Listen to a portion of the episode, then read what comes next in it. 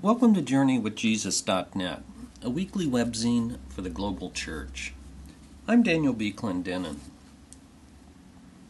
My essay this week is called American Torture and a Presidential Promise.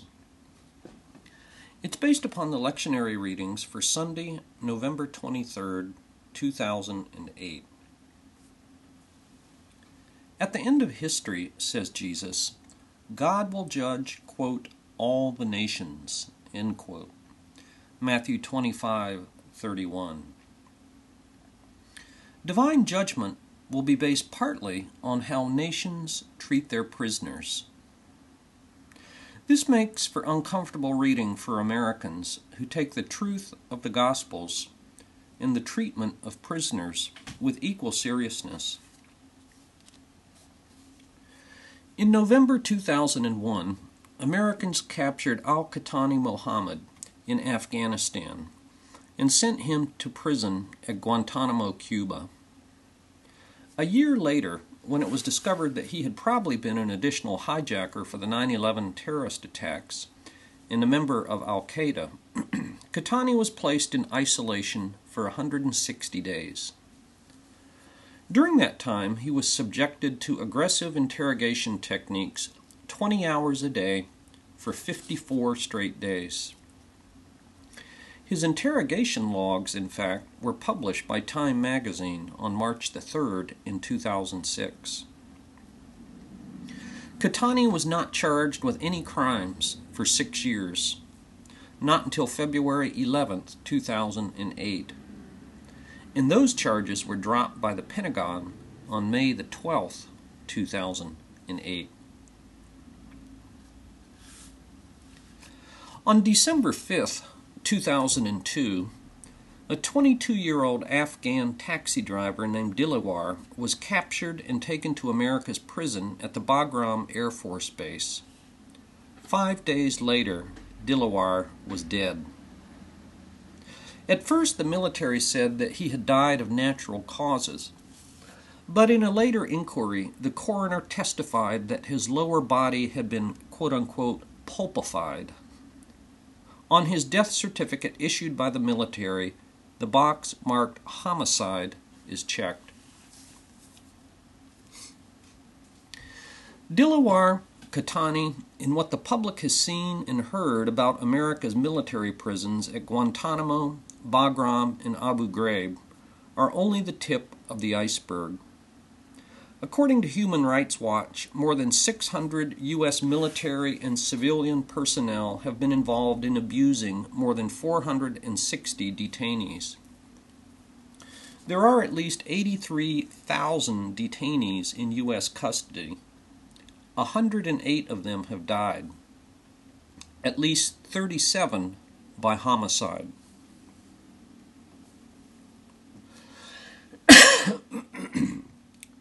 The vast majority of these prisoners were not captured by American forces. They were turned in by nationals eager for the financial bounty offered by the Americans.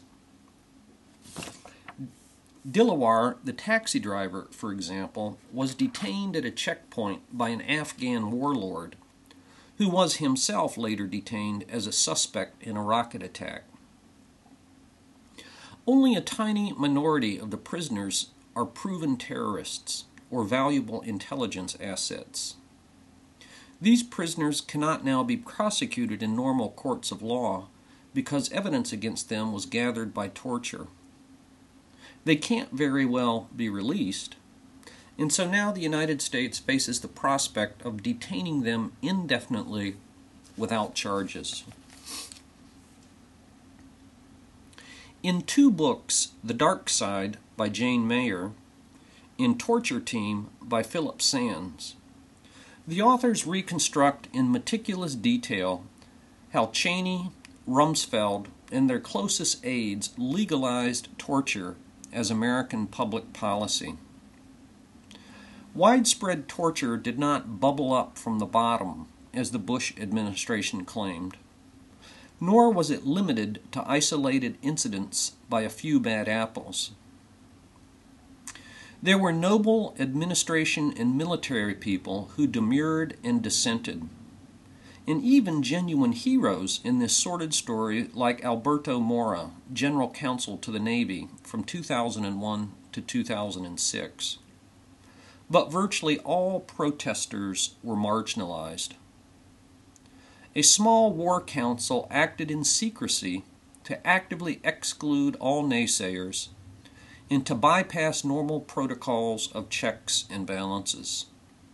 Cheney, Rumsfeld, David Addington, John Yoo, Tim Flanigan, Alberto Gonzales, Doug Feith, Jay Bybee, and Jim Haynes. These powerful ideologues, a weak president, paranoia about further attacks after 9 11, interagency rivalry and government dysfunction created the perfect storm that led to American torture of prisoners. Torture is immoral in principle. It's also wrong for pragmatic reasons. Torture produces unreliable results, which proved to be the case with Qahtani. No meaningful intelligence was gathered from him. Torture is a betrayal of American values and long standing military practice. It puts American soldiers at risk, emboldens our enemies, and undermines America's reputation abroad. Canada, for example, has placed the United States on its list of rogue nations that torture. Such is the price we've paid for spurning civilization's nearly la- last nearly universal moral t- taboo. Sands and Mayer show that those who were responsible for torture are guilty of war crimes in light of the Geneva Convention's Article 3 and the 1984 Torture Convention. They won't be prosecuted here in America, of course, but Sands is very serious when he warns these officials that they should be careful about traveling overseas. President elect Obama has been outspoken in his opposition to torture. His insistence that America respect constitutional law and international treaties. His support of habeas corpus, which for 700 years has protected the rights of prisoners from unlawful detention and coercive or arbitrary force by the state and by his disagreements with the Military Commissions Act of October 2006, part of which was struck down by the Supreme Court in June 2008. On August 1, 2007, Obama made a speech at the Woodrow Wilson International Center in Washington, D.C. In that speech, he made the following promise, and I quote In the dark halls of Abu Ghraib, in the detention cells of Guantanamo, we have compromised our most precious values. What could have been a call to a generation has become an excuse for unchecked presidential power. A tragedy that united us was turned into a political wedge issue used to divide us. When I am president, America will reject torture without exception. America is the country that stood against that kind of behavior, and we will do so again. As president, I will close Guantanamo, reject the Military Commissions Act, and adhere to the Geneva Conventions. Our Constitution and our Uniform Code of Military Justice provide a framework for dealing with the terrorists. The separation of powers works. Our Constitution works. We will again set an example to the world that the law is not subject to the whims of stubborn rulers, and that justice is not arbitrary. I pray that Obama keeps his promise Jesus says that nothing less than the soul of our nation is at stake.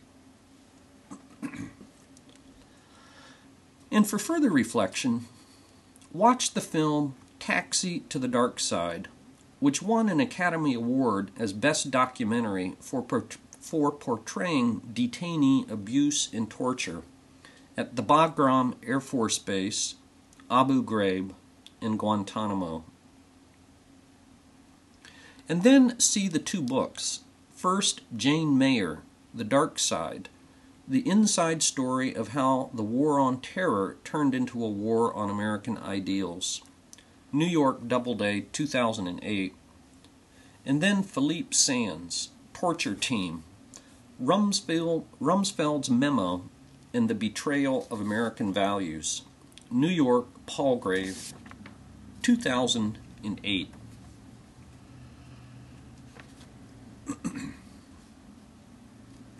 For books this week, I review Joan Chittister. The title of the book is The Gift of Years Growing Older Gracefully. New York, BlueBridge, 2008, 224 pages. Joan Chittister, Benedictine nun, has written over 25 books that map the terrain of the Christian life, with special attention paid to issues of feminism, international justice, the monastics, and reform in the Catholic Church.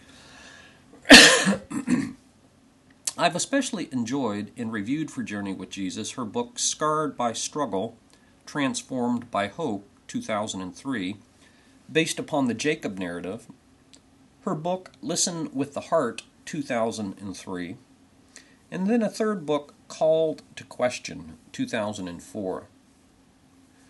In this, her newest book, The Gift of Years, she writes for a broader audience that is not necessarily Christian or even religious. Now that she has passed her 70th birthday, Chittister explores what it means to grow older gracefully. To do this, she has written short three to five page meditations on 40 themes regret, ageism, adjustment, letting go, sadness, solitude, success, and so on. She begins each chapter with a pithy aphorism from a broad range of poets and prophets, both ancient and modern. For example, Plato, Picasso, Browning and Byron, Emily Dickinson, and Carl Jung. After the brief med- meditation, she summarizes the short chapter by observing what she calls both the burden and the blessing of the theme under consideration. On the idea of the future, for example, she writes quote, The burden of these years is to assume that the future is already over. A blessing of these years is to give another whole meaning to what it is to be alive, to be ourselves, to be full of life our own life. End quote. Which is to say that much of my future of growing older is what I intentionally choose to make it. We all face the inexorable biology of the body and the deterioration of our physical condition. But we also enjoy the possibilities of what Chittister calls the eternity of the spirit and the frame of mind we choose to follow. One can choose to age passively or actively, says Chittister. That is wisdom worth pondering, especially when you consider that the average retirement age is about 64, which means the average American also has another 20 years or more to live and to love. Having worked long and hard to make a living, Chittister advises that our older years offer us the chance to make a life. Joan Chittister, The Gift of Years, Growing Older Gracefully.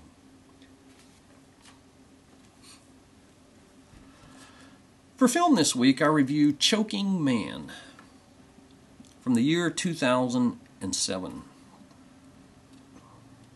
Jorge is a young and morbidly shy immigrant from Ecuador. By day, he washes dishes at the Olympic Diner in Jamaica, Queens, New York. At midnight, he returns to his grimy apartment and a very weird roommate.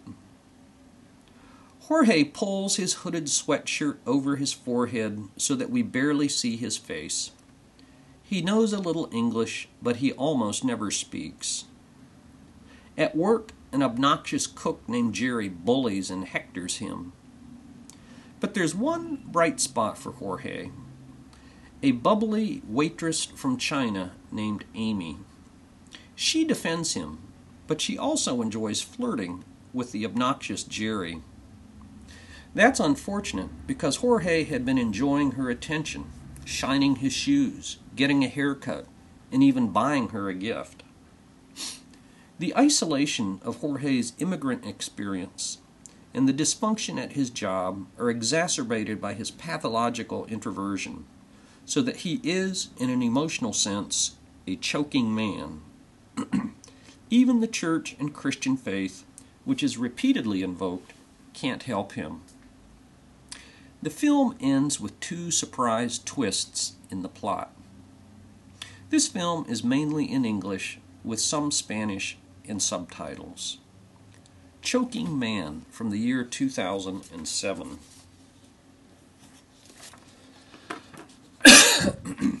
and finally, for poetry this week, we've posted a prayer by Soren Kierkegaard.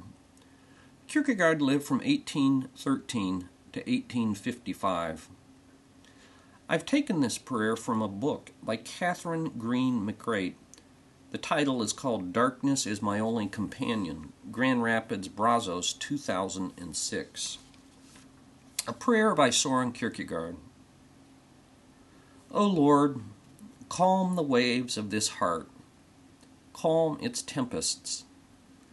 Calm yourself, O my soul, so that the divine can act in you.